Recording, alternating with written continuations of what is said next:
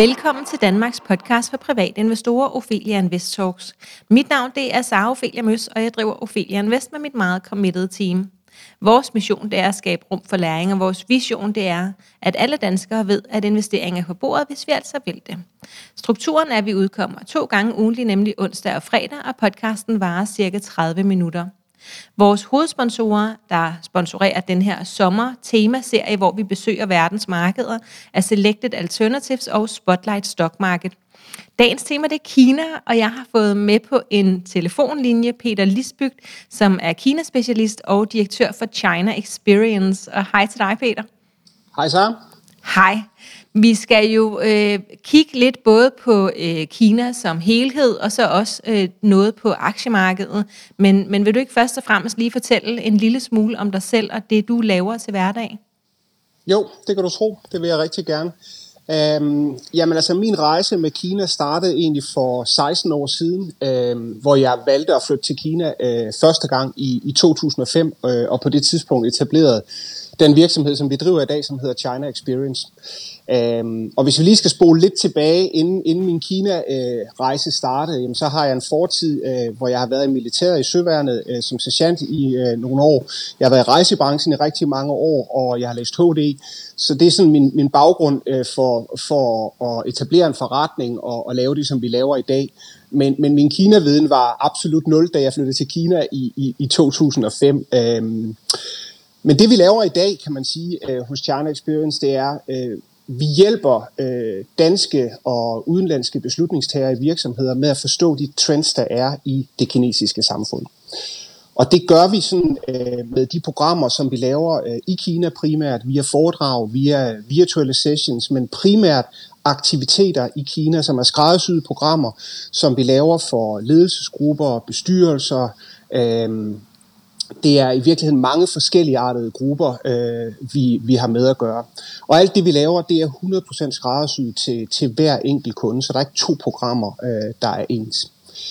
Øhm, og hvis vi sådan skal gå lidt tilbage, så i 19, øh, øh, øh, inden alt det her corona kom, jamen der havde vi egentlig øh, et, et fantastisk godt år, vores bedste år nogensinde, med over 2.000 øh, rejsende på forskellige programmer øh, i Kina i, i løbet af det år. Vi havde et stort setup med vores øh, hovedkontor i Shanghai. Vi havde et team med øh, 5-6 mand, der sad her i Danmark også øh, og servicerede de kunder. Øhm, og øh, så kom øh, coronaen jo, og vi var nødt til at, at lukke ned, og det betyder også, at at vores øh, forretning har været lidt på vågeblus her de sidste halvandet år. Øh, mm. Og vi har så kastet os ind i en digitaliseringsproces og laver rigtig mange virtuelle ting. Øh, og, og ligesom det vi laver her i dag for eksempel, formidling og viden, øh, indtil vi kan komme i gang med vores øh, rigtige forretning igen, kan man sige. Ja, indtil I kan komme tilbage på arbejde. Ja, øh, men, men, men Peter, hvorfor, hvorfor tog du til Kina i 2005, øh, uden at vide noget om Kina? Det gjorde jeg, fordi at jeg synes, at de ting, der skete i Kina på det tidspunkt, var sindssygt spændende. Og det var egentlig en fælles passion, som jeg havde sammen med min kære hustru Christina, som er erhvervsjournalist. Så vi havde begge to øh, noget udlængsel. Vi har begge to boet og arbejdet i udlandet i flere andre sammenhænge tidligere. Og øh, vi synes, det der skete i, spændende, øh, i, i Kina var, var sindssygt spændende. Så vi valgte faktisk at rejse derud i 2004 i en, i en måned, og rejste rundt og besøgte forskellige regioner i Kina, og øh, valgte så faktisk, øh, da vi kom hjem øh, tre måneder efter, at, at, at flytte til Kina. Øh, mm. Lidt på bar bund. Øh, jeg havde så i mellemtiden været i kontakt med en headhunter i Hongkong og fået et øh, rigtig spændende job derude som salgsdirektør for et eksklusiv golf og spa resort i, i Hangzhou. Øh, og Christina havde fået en, en øh, tilknytning til Berlinske, øh, og så var vi ligesom øh, i gang. og så kan man sige, så er, så er Kina fuldstændig gået i blodet på os, på godt og ondt, mm, øh, ja. efter det, og, og er blevet vores, øh, vores levevej. Ja, og også jeres, øh, i virkelig, er det jeres foretrukne steder at bo? Hvor, hvor meget har I så været i Kina, og hvor meget har I været i Danmark? Du siger, I har været du har jo arbejdet nu 16 år med Kina, ikke? Siden dengang. Ja, altså de Men første... hvor meget har I boet derovre? Ja, de første tre et halvt år var vi fast bosat øh, i Kina, øh, da vi etablerede forretningen. Og så valgte vi øh, at, at flytte hjem til Danmark, øh, fordi vi gerne ville have en familie og, Og på det tidspunkt havde vi ikke lyst til at få, få små børn i en stor by som Shanghai. Øhm, der var simpelthen for meget forurening og for mange mm. mennesker, og det var ikke et, et trygt miljø for os at, at, at få børn i. Øh, det kan man selvfølgelig sagtens, men øh, i dag var sagen sikkert lidt anderledes, fordi øh, tingene har virkelig forandret sig meget. Okay. Vi flyttede så hjem til Danmark og, og fik en familie og har så drevet forretningen videre, øh, og... Øh, har jo haft et stort team i, i Shanghai, øh, som, som har kunnet drifte mange af de aktiviteter, øh, vi, vi havde i Kina og har i Kina. Og øh, vi har jo rejst ind og ud af Kina, øh, altså uafbrudt, øh, mm. igennem alle årene. Og ja. nu flytter vi så tilbage igen her øh, om meget, meget snart forhåbentlig, øh, i forbindelse med min hustrus øh, nye arbejde for, for TV2, hvor hun skal dække øh, Kina som, øh, som Asien-korrespondent. Øh, og det er jo dejligt, at, øh, at I har fået lejlighed for det, øh, og er det i virkeligheden også en, en udlængsel, der er blevet for stor af at være spærret inde i Danmark i halvandet år? Ja, det synes jeg. Altså, vi, vi har mange af vores venner, som, som spurgte os, da vi, da vi ligesom skulle breake det her, havde besluttet os for, at vi ville gøre det. Hvad sagde jeres piger til det? Men, men de var faktisk ovenud begejstrede, så vi har, vi har måske fået formet dem uh, hen over tiden, fordi de har været med på rigtig mange rejser og mm. har rejst rigtig meget i Kina og kender det. Men jeg tror også, præcis som du siger, den, den udlængsel det at komme ud af den øh, coronaboble, som vi alle sammen har været i, det at der sker en forandring, det at der sker mm. noget nyt, øh, er også positivt. Så, øh, så det bliver rigtig spændende. Ja, og, og hvad, hvor længe er det så planen, I skal være derovre den her gang? Ja, to-tre år øh, umiddelbart, okay. så, øh, så får vi se. Øh, men, men det er i hvert fald det, der ligger i kortene lige nu. Spændende. Nå, men det kan, det kan være, at vi vender tilbage til det øh, om, om et par år, øh, og skal høre, hvad, hvad der så sker i Kina. Men, ja, øh, men lad, lad, os dykke, øh, lad os dykke ud i det simpelthen. Så øh, mit første spørgsmål, øh, det er jo simpelthen, hvor mange mennesker bor der i Kina? Og jeg er klar ja. til at skrive ned det kæmpe store tal, du formentlig kommer med nu. ja, det er, det, er, det er ret store tal. Altså, Kina er verdens øh, folkerigeste land med 1,4 milliarder mennesker. Um, så det er outstanding det største øh, tal øh, i øjeblikket. Det vil også sige, at en femtedel af klodens befolkning, det er kinesere. Øhm, men når jeg siger det på den her måde, så er det også fordi, at, at øh, befolkningstallet i Kina at det er faldende nu. Øh, de har haft en etbarnspolitik siden 70'erne, som øh, på mange måder har været fejlslagende, og nu har de så ændret det til en, tobarnspolitik for år tilbage, og nu også en trebarnspolitik her for nyligt.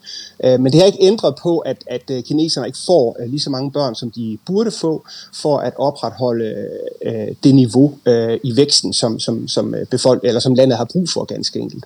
Så det er en udfordring for Kina, og det kan vi måske dykke ned i, når vi kommer længere ned i tingene, fordi det, det hænger lidt sammen med nogle af de ting, der sker på teknologisiden i Kina, fordi de mangler produktivitet i samfundet, fordi der simpelthen er for få hænder mm. til at udføre mange af de jobs, der, der er. Ja, fordi jeg tænker, at, øh, at umiddelbart, nu jeg vokset op i 80'erne, der var, jeg synes allerede der, nu, hvornår var det, de indførte deres etbarnspolitik? Jamen, det gjorde de i 70'erne, øhm, ja, så, okay. så, så det har egentlig stået på øh, i, i rigtig, rigtig mange år, og er også en, en plan, som egentlig er, er lykkedes. Det er jo lykkedes at få, øh, få skåret fødselsraten øh, markant ned, men man har så ikke evnet at få flyttet den op igen, og det har man altså øh, i virkeligheden reelt meget brug for nu. Okay, fordi jeg kan huske, at, det var, øh, at jeg synes, det var voldsomt ikke, som barn i Danmark at vide, at der var et sted i verden, hvor de kun måtte få et barn. Jeg har selv fire søskende, ikke, ikke, ikke som jeg er vokset op med, men, men tænk, hvis, hvis min mor må, kun måtte have fået mig, og jeg ikke kunne have fået en lille søster osv., så, videre. så det påvirkede, altså det var noget, der fyldte, øh, kan jeg huske i 80'erne, at, at det var voldsomt og så videre, ikke? Øhm, så, det, er en stor, det er jo en stor indgriben i, i, i privatlivs øh, man fred, sige. kan man sige, at de kommer helt ind i soveværelset i Kommunistpartiet og bestemmer, hvor, hvordan det skal foregå. Så det er, det er selvfølgelig ret indgribende. Ja, Øhm, hvordan, øh, hvis vi, jeg tænker, at vi kommer tilbage til det formentlig af flere omgange, så, så lad os gå lidt videre. Hvordan er Kina skruet sammen? Øh, det, er jo, det er jo ikke bare et, et land som Danmark, hvor at, øh, at, at der er kort fra det ene til det andet, men det er jo kæmpestort. så, så hvordan er det skruet sammen sådan med provinser, områder osv.?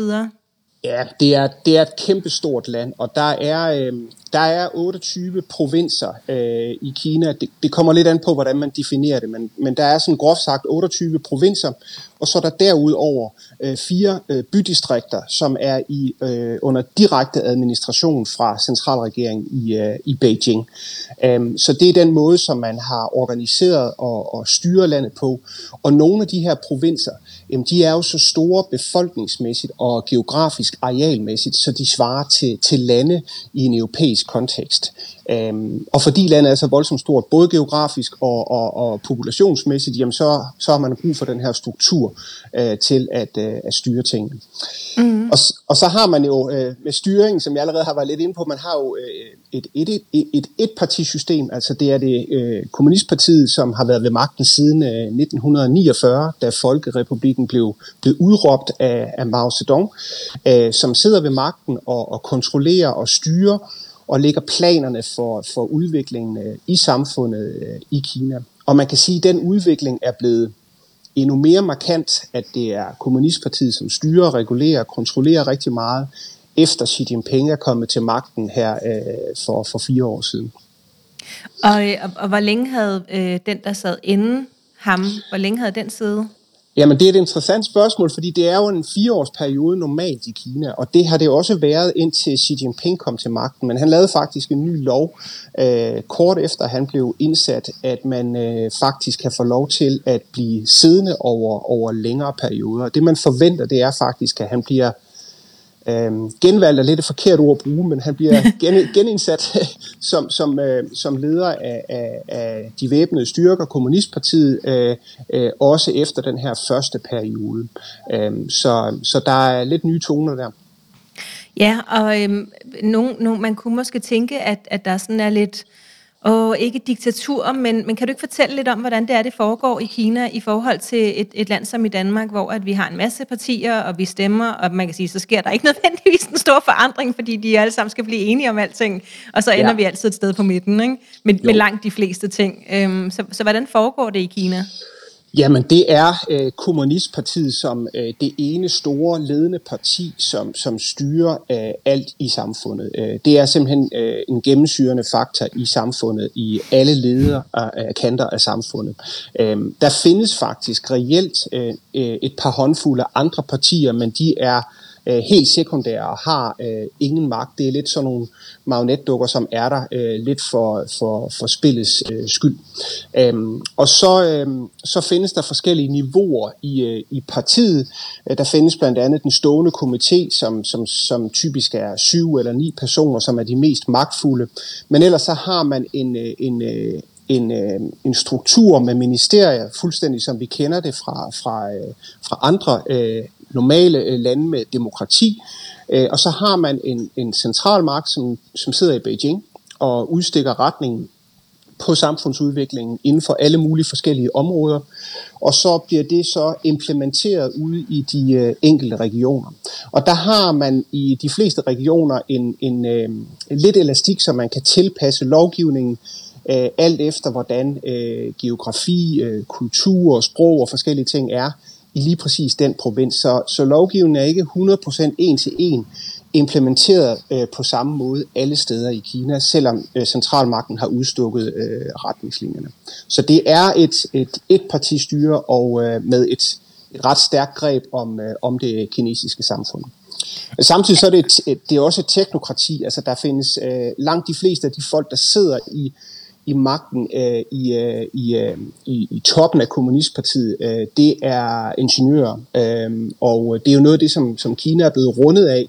Øh, evnen til at bygge infrastruktur og bygge landet op. Øh, de her seneste tre årtiers voldsom vækst i Kina er jo blevet, blevet bygget på øh, meget infrastrukturprojekter øh, og den slags ting. Så, øh, så det er i virkeligheden et, et, et vækstmirakel, man har set igennem øh, de sidste 30 år i Kina. Så de lykkedes ganske godt med mange ting. Og som du sagde i forhold til demokratiet, så, så får de ting gjort. Øh, det mm. har en, en slagside på, på, på menneskerettigheder på en række andre områder, men, men i forhold til at få ting gjort, så er det selvfølgelig en effektiv model. Øh, det er helt klart. Hvad, hvad synes du selv om den? Nu, nu kender du både Kina og Danmark og, og har levet øh, begge steder. Jeg er med på, at du jo ikke lever under øh, øh, hvad skal man sige, en indfødt kinesers forhold øh, en til en. Når du er derovre, eller I er derovre som familie, så har I formentlig nogle helt andre muligheder, øh, end en, en, en indfødt ville have. Så ja. hvad, hvad tænker du om nu siger du, ja, man går på kompromis med nogle menneskerettigheder, øh, og så får man til gengæld øh, virkelig noget fra hånden. Men når der sidder øh, en mand i toppen, som også kan beslutte, at han skal blive siddende længere, end det egentlig var meningen, og man så bare har et, øh, et hav af ingeniører under sig, så man i virkeligheden kan gennemføre hvad som helst. Hvad, hvad tænker du om, om det ene versus det andet? Øh, ja, men det er jo helt, jeg, jeg tænker selvfølgelig helt klart, at, at øh, jeg, jeg er jo meget for demokrati, og jeg synes for eksempel, altså det danske samfund er jo på mange måder et meget komplet og øh, perfekt samfund, fordi at vi er meget lige, øh, og øh, alle har en stemme, og alle er, er, er lige øh, i samfundet. Øh, sådan er det overhovedet ikke i Kina. Øh, når det er sagt, jamen, så er der jo, øh, når jeg diskuterer det med mange af mine kinesiske venner, øh, så er der også mange af dem, der har kritik af nogle af de ting, der foregår i Kina, men der er også rigtig mange af dem, der siger, jamen, Øh, Kommunistpartiet øh, giver os nogle muligheder, øh, de ruller nogle øh, planer ud, øh, nogle idéer, som vi kan tabe ind i, så vi kan lykkes med vores liv øh, og, og få skabt vækst og velstand øh, og, og skabe et bedre liv for vores øh, børn og for næste generation igen. Øh, så det er... Øh, det, det er virkelig en meget, meget kompleks diskussion. Øh, hvis man mm-hmm. kigger på de svære sager i Kina omkring menneskerettigheder, øh, de diskussioner, der har været omkring arbejdslejre i Xinjiang-provinsen og sådan nogle ting, så kan man jo, det er jo uomtvisteligt øh, en, en dårlig situation og et kritikpunkt, som man kan have i forhold til Kina. Men, men, men det er også mere nuanceret end som så, og det er noget af det, vi blandt andet prøver på at at skabe en bedre balance omkring det der med, at, at der er nogle grunde til, at Kina gør nogle af de ting, som de gør, fordi Kina er meget fokuseret på at holde sammen på landet øh, og på det indrigspolitiske, øh, mindre end at blande sig i resten af verdens øh, øh, affærer mm-hmm. rundt omkring i verden. Og derfor ønsker de heller ikke, at vi blander os meget i kinesiske affærer, fordi de har øh, deres suveræne ret til at gøre de ting, som de nu gør i Kina. Og det har de jo. Det har de jo. Det har de jo, ligesom ja. vi har i Danmark. Præcis. Øhm, hvad, hvad kendetegner Kina, og hvem tiltrækkes af den energi, der er i Kina, som jo er, øh, altså nu snakkede vi lige om det, det her med, at man, man får virkelig noget fra hånden, og, og der er de her trends, som alle ligesom ved øh, kommer til at blive til noget, fordi det er blevet besluttet oppefra. Øhm, der er sikkert også en masse andre energier, som, som jeg ikke ved noget om. Men, men hvad synes du kendetegner Kina? Jamen, jeg synes, øh, jeg synes det, er, det er sjovt, at du bruger ordet øh, energi i dit spørgsmål, fordi øh, det er faktisk noget af det, som jeg, jeg synes, der netop er i Kina. Der er rigtig meget energi, der er meget fremdrift, der er meget udvikling øh, i samfundet. Hvis vi kigger på, hvordan Kina så ud for 30 år siden, og hvordan Kina så, så ud i dag, jamen, så er det ligesom at komme til en ny planet. Øh, vi taler ofte om, at når man rejser til Kina nu, øh, uden at have været der før, så er der mange, der får den der fornemmelse af, at man rejser ind i fremtiden, fordi samfundet virkelig har rykket og flyttet sig helt enormt meget. Altså det er meget, meget dynamisk. Øh, kineserne, hvis vi tager den politiske ligning ud af det, det er dygtige og driftige og flittige folk. Øh, det er dygtige handelsfolk. De er dynamiske, særligt den private sektor er helt ekstremt dynamisk.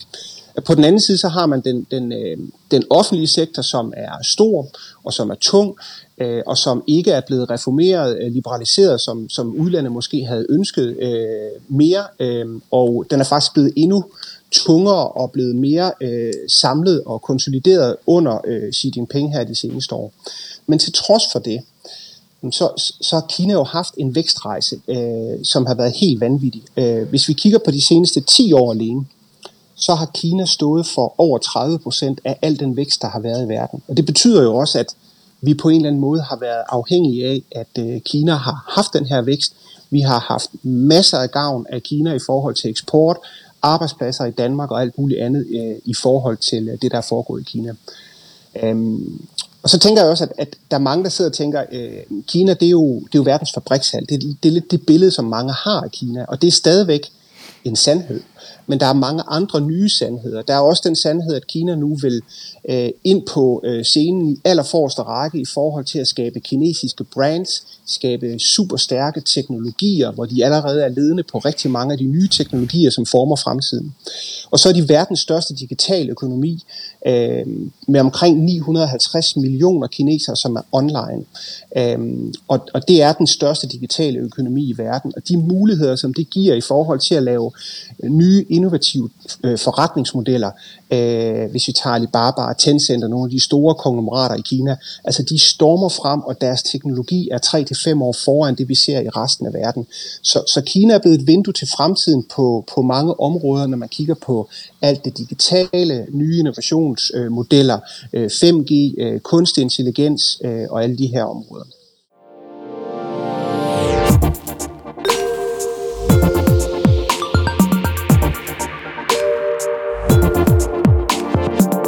Ophelia Invest er sponsoreret af investeringsfællesskabet Selected Alternatives.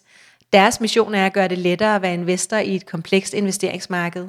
Med en investering hos Selected Alternatives får du adgang til stabile investeringer inden for ejendommen, bæredygtig energi og grøn omstilling.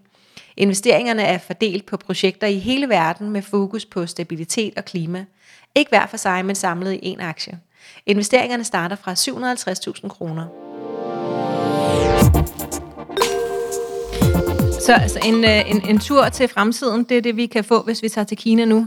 Øhm, jeg har lige et par, et, par, et par spørgsmål til det, du sagde, fordi nu nævnte du, at, øh, at 950 millioner mennesker i Kina, eller øh, 950 øh, millioner kinesere, de er online. Men det efterlader jo faktisk øh, 30 procent eller 35 procent, som ikke er online.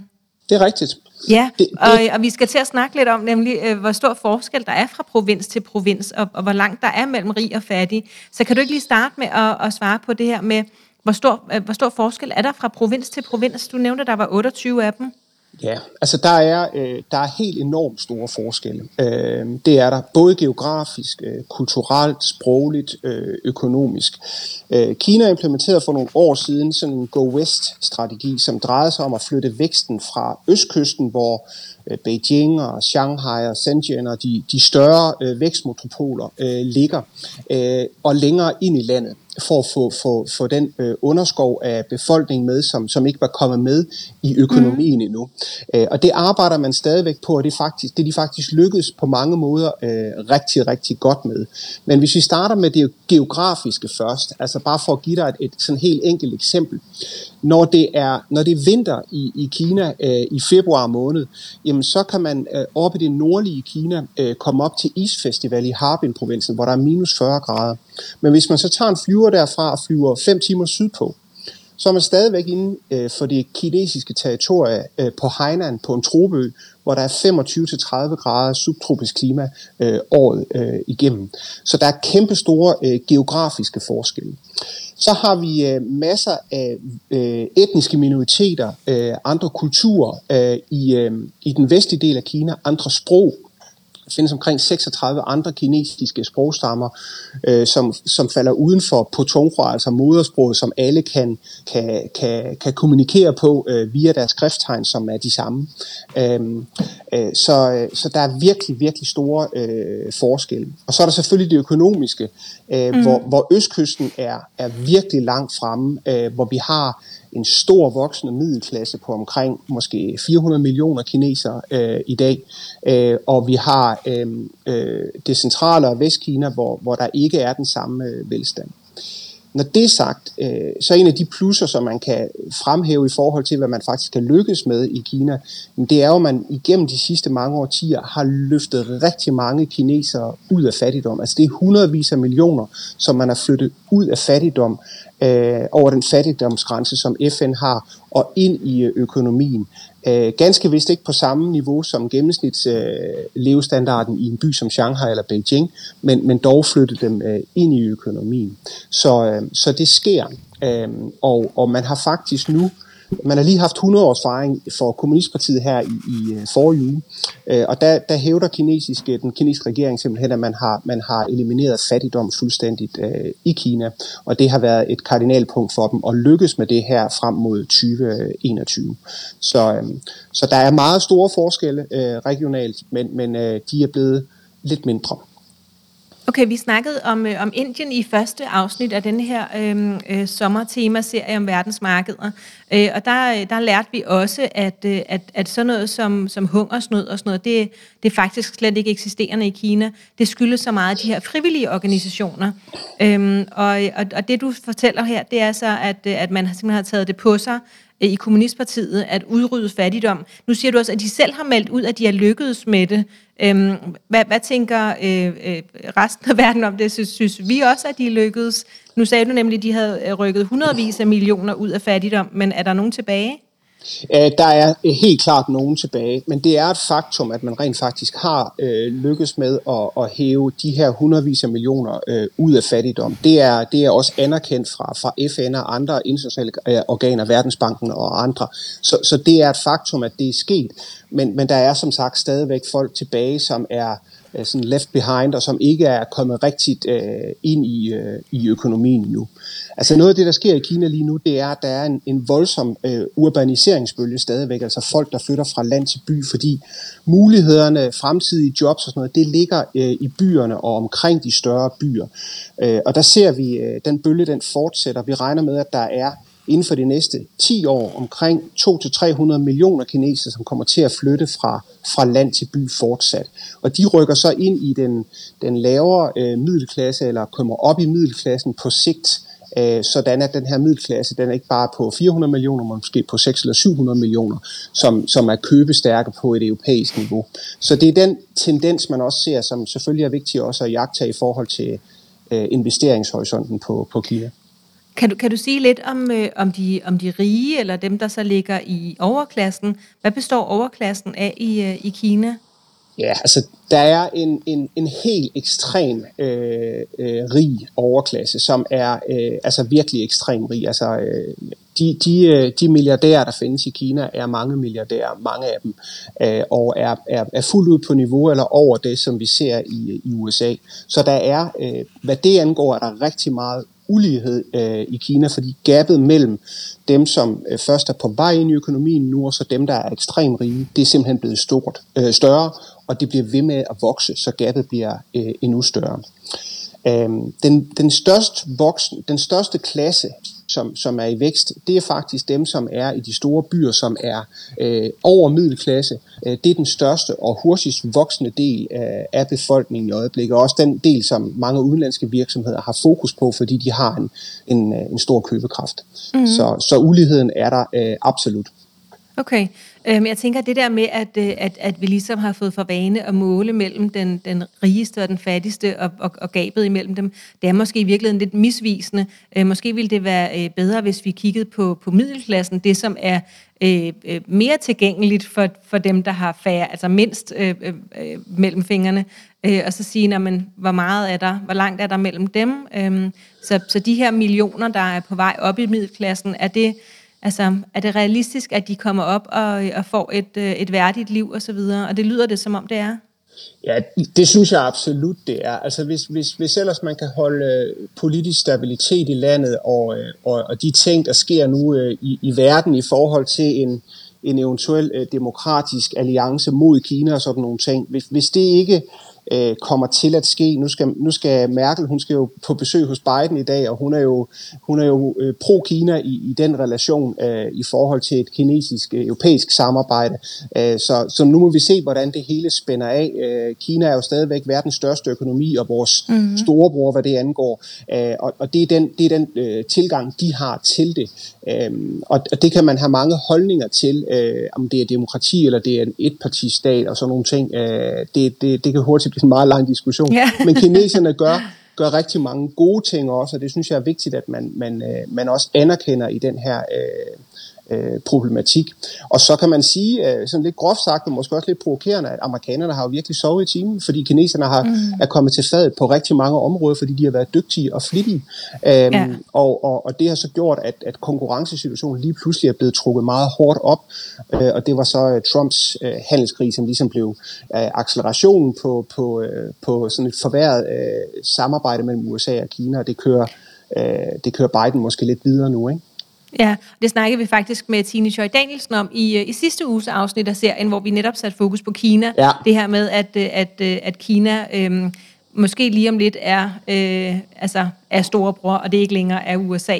Øh, og også hvordan, at, øhm, at vi begynder at, at tage kinesiske ting til os, eller asiatiske ting som manga og, og øh, de her tegnefilm og ting og sager, at det kommer til at, øh, at påvirke, hvordan vi øh, ja, klæder os også i, her i Europa, øhm, hvor at vi før skulle have øh, Levi's øh, og så videre alle sammen. Ikke? Så, så det er spændende at se, hvad der, hvad der sker der, og hvordan, hvordan den kamp fortsætter. Kan du sige lidt om... Øh, om det her med sådan indenrigs versus øh, udenrigsøkonomi. Hvor meget øh, import-eksport har de, og hvor, hvor selvforsynende er de? Øh, Kina er, øh, det kommer meget an på sektorerne, og det bliver langt, hvis vi skal gå ned i de enkelte, men man kan sige sådan helt groft sagt, så kan man sige, Kina spiller en central rolle i verdenshandlen, øh, og de spiller en, en, en stigende rolle i verdenshandlen. Vi er, blevet, vi er også blevet bekendt med det under coronakrisen, hvor, hvor afhængige vi var af forsyninger inden for forskellige forsyningskæder øh, fra Kina.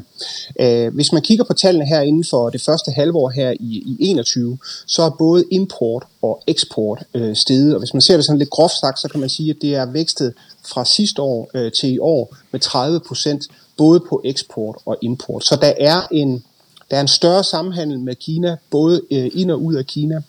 Og øh, hvis vi ser det i et dansk perspektiv, så, øh, så har vi jo en eksport til Kina på omkring 65 cirka milliarder, øh, tror jeg det ligger på nu. Så, så det er en, en væsentlig faktor, også for en lille åben økonomi som, som Danmark, og, og nogle af de danske virksomheder, de har fuld fokus på Kina, fordi det er deres største vækstmarked overhovedet mm. øh, uden, for, øh, uden for Danmark. Vil, vil Kina kunne klare sig selv, hvis verden, øh, resten af verden øh, øh lukkede dørene? det, er, det er et rigtig godt spørgsmål.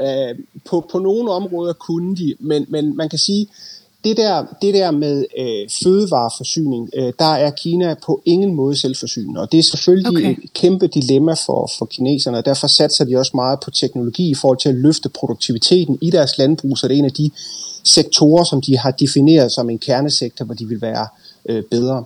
Men man kan sige det sådan lidt groft sagt, at øh, hvis, hvis, hvis resten af verden rådte sig sammen mod Kina og sagde, nu vil vi ikke længere forsyne fødevarer til Kina, jamen, så kunne vi lukke Kina ned på halvanden måned, fordi så vil deres lager slippe op. Øh, og og, og så, det, så er det klart, så stod man et helt andet sted. Men det har jo ikke været et greb, som man har brugt, øh, og Nej. højst sandsynligt aldrig kommer til at bruge heller, fordi det jo er, øh, altså, et indgreb mod menneskeligheden, øh, menneskeheden øh, uanset om man er kineser eller dansker. Øh, det er jo en, det er jo en, øh, ja, en, en, en meget men er det usympatisk måde at, at Ja, det kan man på. sige, men, men, men er det derfor, vi ikke gør det, eller er det fordi, vi også har brug for de ting, som Kina sender ud i verden? Jamen det er det jo selvfølgelig også. Øh, det, det går jo øh, det går begge veje. Ja.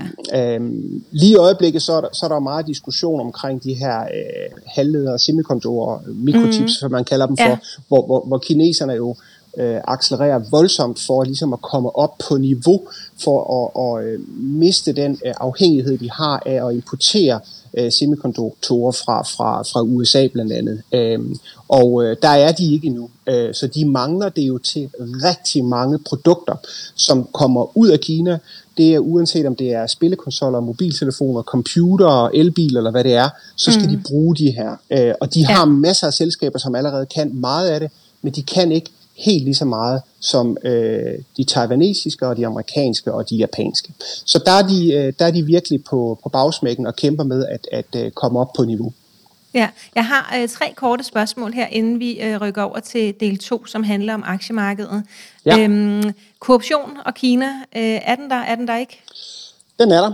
Øh, den, er, den er mindre, end den har været før, men, men den er der stadigvæk. Øh, okay. Xi Jinping gjorde det til et, et kæmpe tema for ham, da han kom til magten, og der har været gjort rigtig meget store korruptions, øh, antikorruptionskampagner og, og virksomheder, som simpelthen var var fastlåst, fordi øh, de kinesiske virksomheder ikke turde gøre noget som helst. Altså, det, var, det var simpelthen svært at få en frokostaftale med en kinesisk øh, samarbejdspartner, fordi det kunne tolkes som korruption. Så det var sådan okay. en nul-tolerance policy, de havde i en periode. Nu er det faldet ned på et mere normalt øh, niveau, men, men der findes stadigvæk korruption i det kinesiske samfund i alle lag, men, men i en mindre okay. grad end, end tidligere. Og der er fokus på det. Det må, det må være en, en vigtig del også. Hvordan har Kina klaret sig gennem øh, kriser.com, finanskrisen, øh, pandemien? Ja, altså, de har klaret sig, de har klaret sig rigtig fint. Øh, .com har jeg ikke så meget på, men hvis vi tager finanskrisen, så var det jo store stimuluspakker, som regeringen rullede ud og kom, kom hurtigt med. Og senest nu under corona, som jeg tror er ganske overraskende for mange. Altså, krisen kom jo i februar-marts, så man lukkede landet ned meget hårdt, meget brutalt.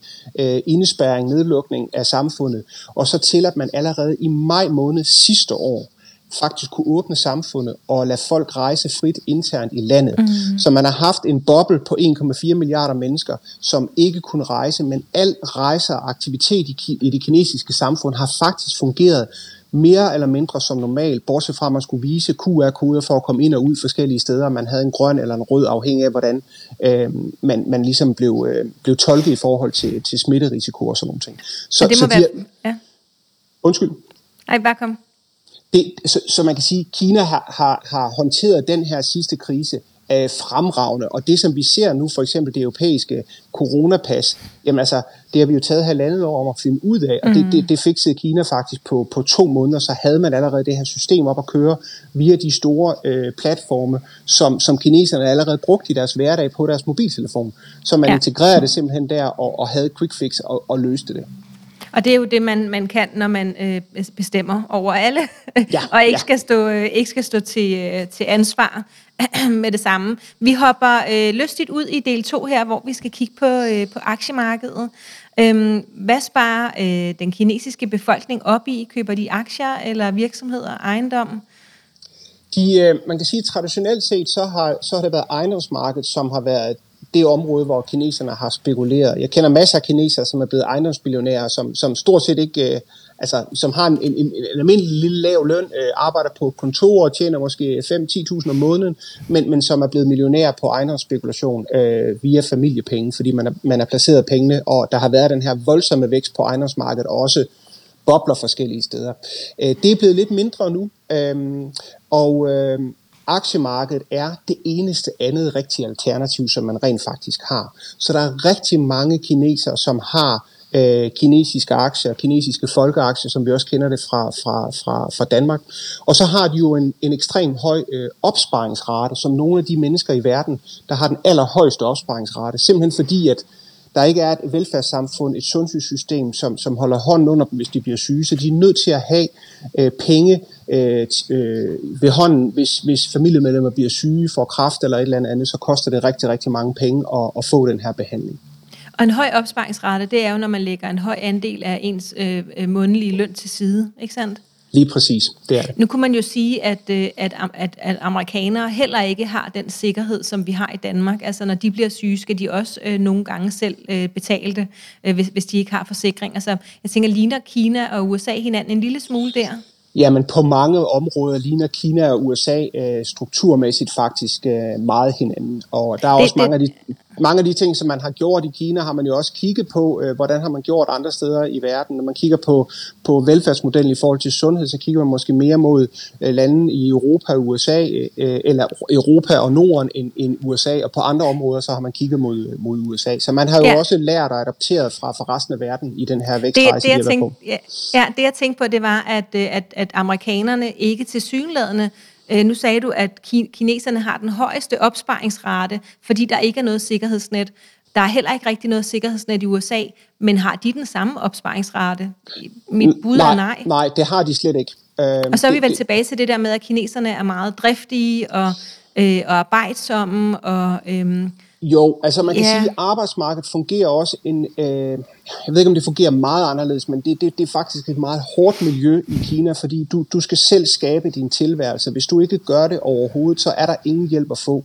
Øh, og hjælpen i Kina, afhængig af om vi har en rød eller en blå regering, der er jo også lidt forskellig, men, men også minimal ud fra et, øh, et nordisk perspektiv. Men, men på mange områder, så når vi taler om Kina og, og de store lande her, så er det jo faktisk meget ofte de nordiske lande, som stikker ud. Det er jo faktisk os, der er de anderledes, fordi Kina og mm. USA ligner hinanden på mange områder øh, her. Ikke? Mm. Så hvor stor en andel af befolkningen investerer i Kina? Hvor normalt er det? Jamen, det er der rigtig mange af dem, der gør. Altså, jeg har kun sådan en, en øh, du ved, sådan en, en fornemmelse af det i forhold til de folk, jeg kender, og øh, de folk, jeg har haft ansat på mit kontor igennem årene, som, som øh, mange gange kommer og giver et, et tip til en aktie, som, øh, som også i tiden før, øh, lad os sige, fem eller ti år siden, hvor de sagde, du kan købe den her aktie nu, og så bliver den først noteret på, på fredag til den her pris, og så får du upside. altså rent insider trading, okay. som der findes ikke i Kina længere. Jo, det gør det sikkert Nej. stadigvæk i nogen grad, men slet ikke som det var før, hvor det var fuldstændig okay. ukontrolleret spekulerede dengang. Øh, så, øh, så ja, det, det er der rigtig mange, der gør. Og det, det er okay. jo meget sjovt, at det er, det er ofte kvinderne, som laver investering. Det er kvinderne, som har øh, ansvaret for husholdningskassen, og dermed også dem, der, der laver investeringerne. Så det er meget ofte de kvinder, vi har haft ansat, som har haft det ansvar at kigge på, øh, hvordan de skulle investere og forvalte øh, familiens øh, formue. Nej, hvor spændende. Det er en del af husholdningsøkonomien at investere. Yes. Øh, ja, der, det, er jo, det kunne man godt lære lidt af i Danmark. Absolut. Hvor, hvor, mange, øh, hvor mange aktiemarkeder og børser er der i Kina? Der findes uh, tre. Der findes uh, Hongkong, som vi kender, som jo uh, nu også er en, altså det er jo en del af Kina, men, men det har jo en, en særlig status. Uh, så findes der uh, Shanghai, og så uh, findes der Shenzhen, som uh, ligger i Sydkina, og uh, det er de tre børser, der, der er. Uh, og det som, man synes, det, som man måske kan nævne, som er lidt specielt, det er, at i Shanghai, der har man lige uh, for, for, for få år siden lavet en, en uh, Shanghai Star-børsen, som er en tech-børs, uh, hvor man forsøger at at liste flere af de virksomheder, som er, som er tech-baserede, og som der er rigtig mange af øh, i øjeblikket i, i Kina. Så sådan et modsvarende til Nasdaq i USA? Ja, lige præcis. Det er det. Ja, okay. Øhm, hvad karakteriserer aktiemarkedet i Kina? Er det, er det vækst eller value? Er det defensiv eller cyklisk? Eller er der øh, øh, trends, megatrends, der fylder? Jamen, der er, øh, der er rigtig mange megatrends, øh, der fylder, men hvis man skal sige det sådan kort og overordnet, så har de hele spændet. De har alt. Øh, der findes store øh, øh, statsejede virksomheder. Det er typisk inden for de sektorer, som er reguleret. Det kan være inden for energi, inden for telekom, inden for transport, som, som selvfølgelig er noteret øh, store flyselskaber, som også er statsejede og den slags ting. Øhm, og så findes der masser af de nye tech-aktier, som, som bliver noteret nu, øh, som er mere øh, i forhold til de trends og de temaer, som der er, som peger meget ind i, i fremtiden nu, af det her store, øh, veldigitaliserede samfund. Så du har i virkeligheden et stort spænd med rigtig mange forskellige muligheder. Øh, men lidt afhængig af, om du er kineser eller, eller udlænding, så er det lidt forskelligt, hvad man har, har adgang til. Øhm, ja, og, og det skal vi også øh, øh, hen til, hvem, øh, hvem det så er, der køber hvad. Men, men først, øh, hvem fylder mest på det kinesiske aktiemarked? Er det, er det de indlandske eller udenlandske selskaber? Det er de øh, indlandske selskaber. Øh, ja. Det er det. Øh, mig bekendt er der nogle ganske få noteringer i, i Hongkong, men ellers så er de tre hovedbørser, eller de tre børser her i Kina, det er øh, kinesiske øh, noteringer. Øh, jeg tror på sigt kommer der til at lave, blive lavet om på det. Man kan sige, øh, hele, hele den finansielle sektor er en af de aller sidste sektorer i Kina, som man mangler at få reformeret. Øh, hvis man åbner det her marked op, så kommer der et helt nyt Klondike med masser af udenlandske øh, banker, pensionsselskaber, forsikringsselskaber, som vil vælte ind over grænsen, fordi der er et, et kæmpestort uudnyttet potentiale øh, i det her marked. Men det er ikke sket endnu, og det har, det har mange af dem ventet på øh, i, i tid, og man har nogle testprojekter forskellige steder i Kina. Så, så hele den finansielle sektor har været noget af det allerseneste, som man, man har åbnet op for og liberaliseret ganske enkelt.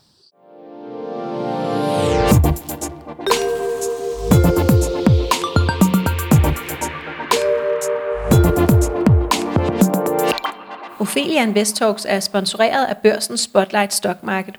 Siden dag 1 har Spotlight arbejdet for at skabe bedst mulige betingelser for vækstvirksomheder, så de har adgang til ekspansionskapital og aktiemarkedets fordele.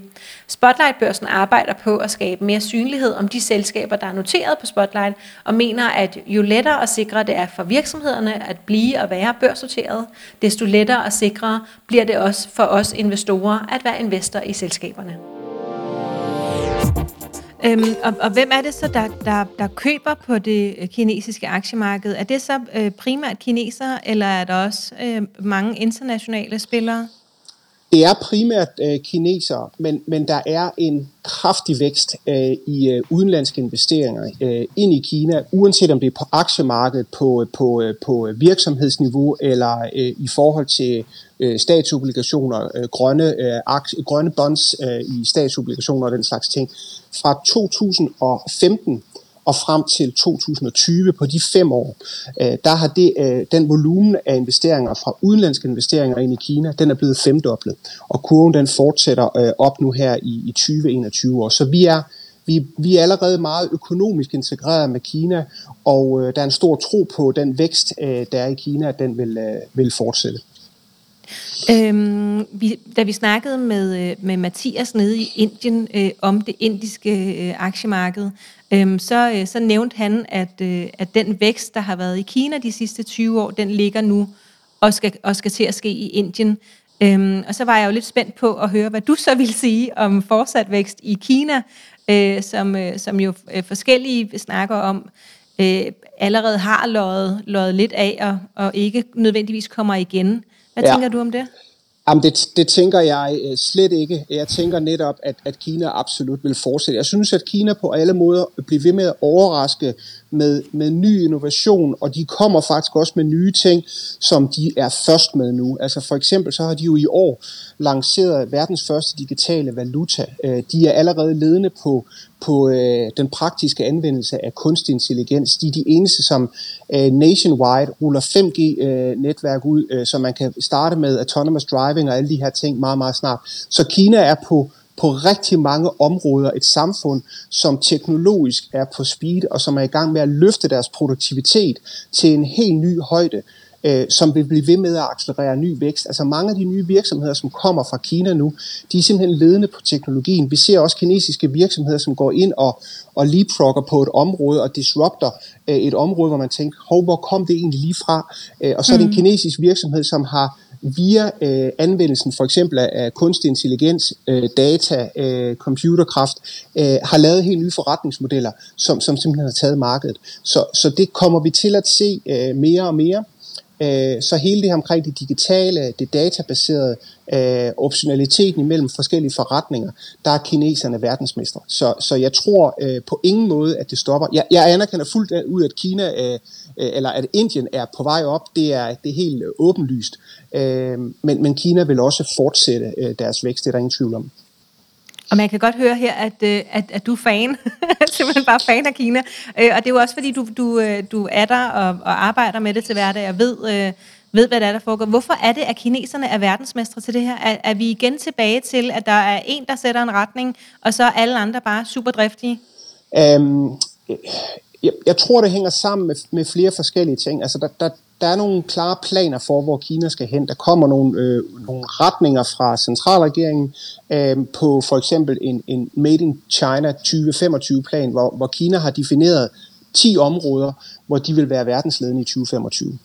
Øh, og så løber de forskellige private virksomheder og investorer, øh, de løber naturligvis i den retning, fordi det er på en eller anden måde en sikker havn.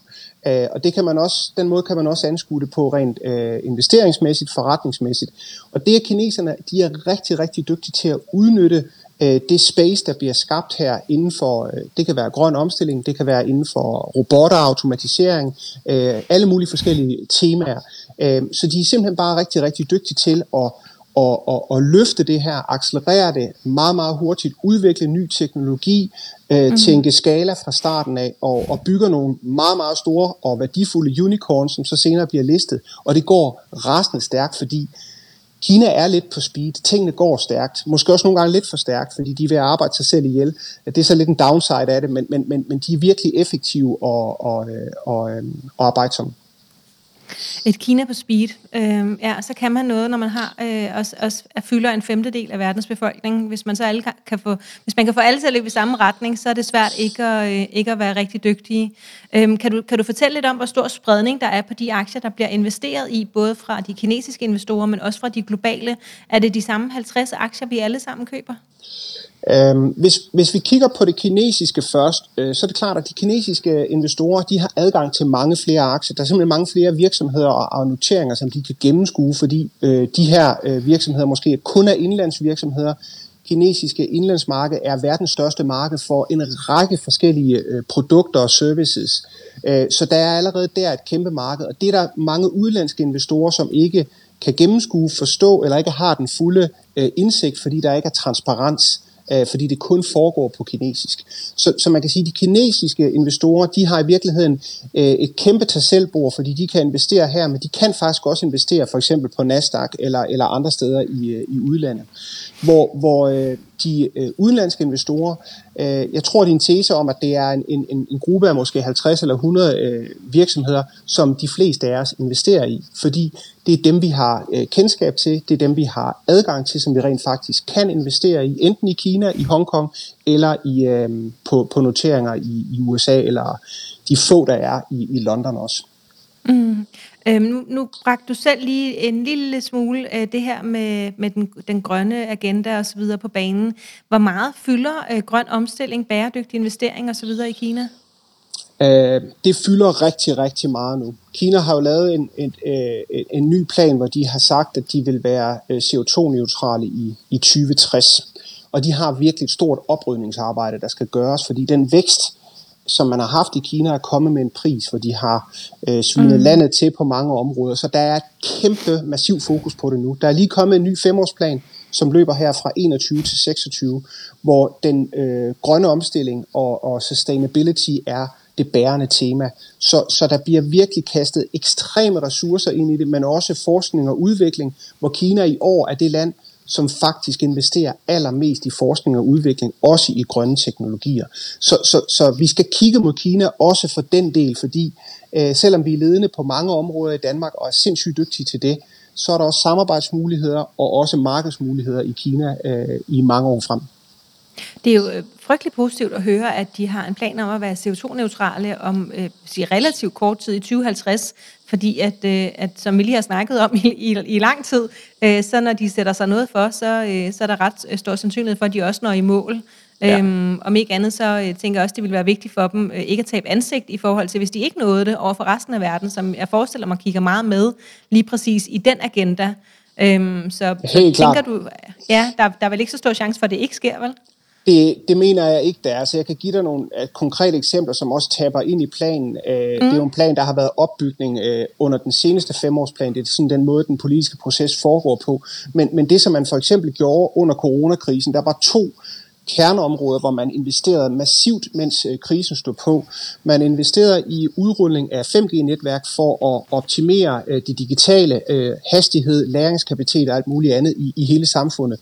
Og så investerede man massivt i i det elektriske system i forhold til ladestationer i Kina, som er en, en kæmpe milliardinvestering, hvor man var oppe og lave en investering på, at man installerede over 1000 ladestationer dagligt i Kina i løbet af hele øh, 2020, så man nu øh, faktisk har et, et øh, eller ikke, det er ikke færdigudbygget nu, men man har et, et kæmpe ladenetværk, som er jo det, der skal til for, at folk de tapper ind i den grønne omstilling, køber en elbil i stedet for en, en konventionel bil, og så kan man i øvrigt få nummerplader til en, en grøn bil i Kina med det samme, hvor man, hvis man køber en diesel eller en benzinbil, jamen, så er det et lotteri, hvor man trækker løjet, og der bliver kun trukket et vis øh, antal øh, biler øh, hver måned, så, så der er man lidt i et limbo der. Så de, de presser folk ned i den grønne omstilling, øh, og det er, det er meget animerende og inspirerende at se, hvordan de, de lykkes med det. Ja, så har jeg tænkt, at det er jo smukt i virkeligheden, ikke? Altså, øh, at, at, at motivere folk øh, så voldsomt. Du sagde 1000 ladestationer dagligt i et helt år. Ja. Det er, ja. det, det er der, vi er, og det er, man kan sige, det er, jo, det, er jo, det er jo elementer af planøkonomien, som man sparker ind for at få den grønne omstilling til at ske, og det er på ingen måde fortaler for planøkonomi på nogen måde, men, men du ved, lige her er der faktisk øh, et det behov. Kan noget. det kan noget. Jeg tror også, der er mange ja. regeringer øh, rundt omkring i verden nu, som, som indser, at, at stater og regeringer har en, øh, en vigtig rolle at spille i forhold til at få det her til mm. at lykkes. Fordi ellers så kan vi ikke få folk til at, at ændre de her adfærd øh, så hurtigt, som der er behov for. Nej. Hvis, hvis vi lige træder, øh, træder væk fra den grønne gren her, øh, hvilke fordele og ulemper er der ved at investere i kinesiske aktier? Ja, hvis, hvis vi tager øh, fordelene først, jamen, så, så synes jeg jo, at, at det er et ekstremt interessant marked, fordi der er øh, ekstremt stor vækst øh, i Kina. Der er de her meget klare planer, som man kan tabe ned i. Kina 2025-planen, som jeg nævnte før. Øh, Kina har lavet et, et, et, et, et landshold inden for kunstig intelligens. Det vil sige, det er sådan nationale champions, som ikke kan fejle og ikke må fejle. Og det er jo også nogle virksomheder, som er gode at have på sin watchlist i forhold til, hvad der sker inden for forskellige tematikker øh, i Kina. Øhm, så, så nogle af de ting, som, som jeg kigger rigtig meget på lige nu, det er inden for digital sundhed, hvor der sker en, en revolution i øjeblikket i Kina, hvor der sker rigtig mange spændende ting, og nye, nogle af de nye milliardærer er allerede øh, udklækket inden for, for den her sektor, så det kommer til at boome. over de, øh, de næste rigtig mange år. Så, så jeg synes egentlig, væksten og de planer, der ligger, det er det, det der er, er dynamikken i, i aktiemarkedet øh, på, på den lange bane. Øh, meget det digitale. Øh, hvis man så kigger på ulemperne, øh, jamen så, så tror jeg også, at der er mange, der tænker, at øh, det er ugennemsigtigt. Vi har ikke fuld kontrol. Vi ved ikke præcis, hvad der er op og ned i, i, i nogle af tingene. Og det er også fuldstændig rigtigt. Øh, det er det. Det er svært at navigere i det. Det er også svært at navigere i det, fordi du har en politisk struktur, som pludselig kan, kan ændre ting fra den ene dag til den anden, øh, som gør, at, at, at aktierne pludselig dykker, eller, eller, eller markedet simpelthen ser anderledes ud. Og det vil vi blandt andet se på regulering af data øh, i Kina øh, hen over den seneste tid, hvor mange af de store tech-giganter er faldet dramatisk, særligt her i første kvartal mm. i år, på grund af det her. Øh, men, men jeg tænker, hvis man tænker langsigtet, så går man ikke galt i byen. Øh, jeg mener ikke, at Kina er et, et, et, et, et kortsigtet bet, fordi så er det simpelthen for, for usikkert og ustabilt. Ja. Øhm, hvilke muligheder for eksponering øh, mod Kina har man som dansk privatinvestor? Øhm, nu, nu sagde du, det har du sagt flere gange, at det jo ikke er alting, vi har adgang til eller overhovedet kan forstå. Så Nej. hvad er vores muligheder sådan helt øh, reelt? Jamen, der er jo, øh, hvis vi starter med, sådan helt øh, basalt enkelt aktier, som man kan købe øh, på forskellige øh, platforme, om det er Nordnet eller Saxo eller mange ja, af de andre. nu siger du Nordnet, men man ja. kan faktisk ikke købe kinesiske aktier på Nordnet. Nå, okay. Så, så skal, der, så skal der, man ringe ind og betale meget høj kortage for at få en til at sidde og gøre det manuelt. Åh, oh, øhm, der, der så, gik jeg galt så, Jeg bruger Saxo, nej, det er fint, der kan jeg det godt. ja, men det var, også, det var derfor, jeg oprettede en konto på Saxo øh, i tidernes morgen. Det var, fordi ja. jeg gerne ville have Tencent, øh, ja. og det kunne jeg ikke øh, få lov til på, på Nordnet. Altså, Saxo er forholdsvis langt frem i bussen. De er jo også kinesisk ejet af, af Geely-koncernen øh, i dag, og det er, øh, de, de, de, de kan nogle ting der. Der kommer hele tiden nye noteringer på. Jeg tror, markedet det kommer til at åbne sig meget mere. Mm. Der kommer mhm. mange flere udbydere på, øh, inden, øh, inden der går øh, særligt længe. Så der er selvfølgelig nogle muligheder i enkelte aktier, men der er også... Ja der er også nogle begrænsninger der. Så er der også nogle af dem, der er noteret øh, andre steder, øh, blandt andet på Nasdaq, som, som er lettere tilgængelige. Så findes der en række ETF'er. Øh, udenlandske øh, ETF'er er det jo primært, øh, som, som øh, taber ind i de her forskellige sektorer, øh, som, som man kan købe ind i. Og så findes der også fonde, både udenlandske fonde, men også nogle få danske fonde, som, som taber ind i det kinesiske øh, miljø. Og det, det er egentlig mit indtryk, at, at fondene har, har mere og mere fokus. De har nogle sektorer, som de er reserveret for at, at gå ind i i forhold til, til overvågning og sådan nogle ting, som de helst ikke vil øh, øh, hvad skal man sige, forholde sig til. Men, ja. men, men ellers så generelt set, så er der meget øh, fokus på, at, at der er vækst i de her øh, områder, som jeg har nævnt i forhold til de nye planer, som, som Kina lægger ud. Øhm, ja, da jeg så endelig kom over på Saxo og skulle til at købe Tencent, så øh, fik jeg så at vide øh, inde på platformen, at jeg øh, skulle købe minimum 100 styk. Øh, og så var det øh, underordnet, hvad en enkelt aktie kostede, men der var simpelthen øh, sådan et, øh, et cap på, at, øh, at jeg kunne kun handle 100 stykker gangen. Det blev så 34.000, og det ville jeg så ikke putte i en enkelt kinesisk aktie, Ej. som jeg ikke vidste så meget om på det tidspunkt. Øh, er, er det normalt på, på alle børserne derovre, ved du det? Jamen det er, øh, det er faktisk sådan, at der er en del øh, handelsrestriktioner, som, som gør det lidt mere besværligt, øh, både mm. at mhm. købe og sælge. Og der er også mange af de muligheder, der for eksempel er på Saxo i forhold til at lave øh, stop sale og, forskellige andre ting, som man ikke har øh, fuld adgang til, øh, ligesom man har på børserne i Europa eller i, i USA. Ved, ved du, hvorfor det er sådan? Det er simpelthen fordi markedet øh, ikke er, er fuldt åbent. Det er stadigvæk kontrolleret mm. og reguleret fra, fra kinesisk side. Det er nogle af de ting, jeg tror øh, vil ændre sig øh, meget snart øh, og blive åbnet endnu mere op, fordi det har de øh, i virkeligheden brug for. Ja, tiden er, er ved at være løbet ud. Jeg har øh, to sidste spørgsmål her. Øhm, hvordan følger vi bedst med i, øh, i nyhedsflådet fra Kina, hvis vi gerne vil købe kinesiske aktier? Følg med. Du snakker om 2025-planer og 2050-planer. Hvor, hvor skal vi følge med i alt det her? Oh, ja, men det kan man gøre mange forskellige steder i virkeligheden. Altså, øh, South China Morning Post er en af de medier, som jeg nok vil fremhæve, fordi de har en fantastisk øh, businessdækning øh, af Kina. Øh, så er der et kinesisk medie, der hedder Taixin, det staves C-A-I-X-I-N, caxin.com, som også er rigtig gode. De har både øh, korte podcasts, men masser af artikler, og så er der selvfølgelig de klassiske Financial Times og BBC, Washington Post og den slags. Og udover det, så laver vi også i China Experience Regi øh, opdateringer på det her. Vi skriver øh, ugenligt blogs omkring forskellige ting. Vi har et månedligt øh, nyhedsbrev, som også er gratis. Og så laver vi faktisk også en watchlist nu, hvor vi en gang om måneden øh, i vores nyhedsbrev skriver om nogle kinesiske øh, virksomheder, som vi synes er interessant at følge med i. Det er jo ikke en, en reel anbefaling. Vi er jo ikke finansielle investorer eller finansielle mm-hmm. rådgiver, men, men, men, men øh, giver noget markedsindsigt omkring nogle, nogle interessante virksomheder. Så, så der, er, øh, der er mange muligheder. Fantastiske bud, og, og meget konkret. Tusind tak for det. Jeg, nummer to, der selvom du sagde det to gange, så, så, så fik jeg ikke skrevet det rigtigt ned, tror jeg. Øh, C-A-I-X-N? C-A-I-X-I-N, lige præcis. I-N, sådan der. Godt. Så, øh, og jeg skal nok skrive det til jer, der lytter med, øh, der hvor du har fundet podcasten, der vil du også kunne læse de her. Øhm, godt, og så det sidste spørgsmål, øh, Peter, øhm, og, og, og tusind tak for, øh, for mega øh, spændende øh, viden her.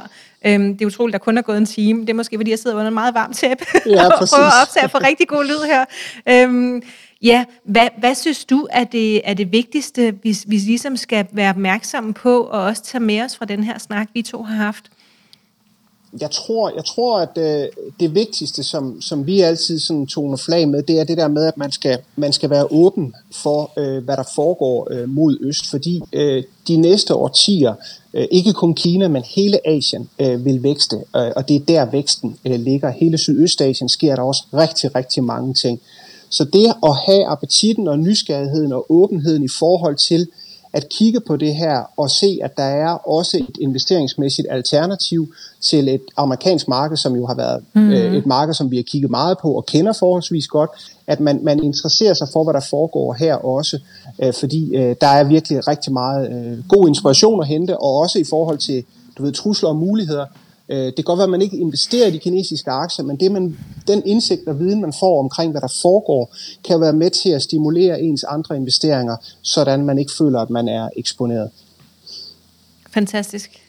Øhm, og, og det var... Øh det var Peter Lisbøk, som er Kina-specialist og direktør for China Experience. Øh, og, og, og fedt med, med jeres blog inde på China Experience, Peter. Øhm, den øh, er jeg sikker på, at der er mange, der vil hoppe ind og, og tjekke ud. Tusind tak, fordi du vil være med. Velbekomme. Øh, dig, der sidder og lytter med, øh, du kan følge Ophelia Invest på Facebook, Instagram, YouTube og LinkedIn. Hvis du vil lære at investere, så kan du bare hoppe ind på opheliainvestor.dk, så skal vi nok øh, hjælpe dig videre derfra. Øh, hvis du vil spare med andre danske investorer, så kan du gøre det inde i en af vores fire aktiegrupper på Facebook. Vi har Aktieklubben Danmark, Kvindelotion, så er der bæredygtige aktier, og så er der den, der hedder børsnoteringer og små aktier. Denne her episode, øh, som er en del af vores sommertemaserie, hvor vi dykker ned i verdens markeder, er sponsoreret af vores to hovedsponsorer, Selected Alternatives og Spotlight Stock Market. Og så er der bare tilbage at sige tusind tak, fordi du lyttede med.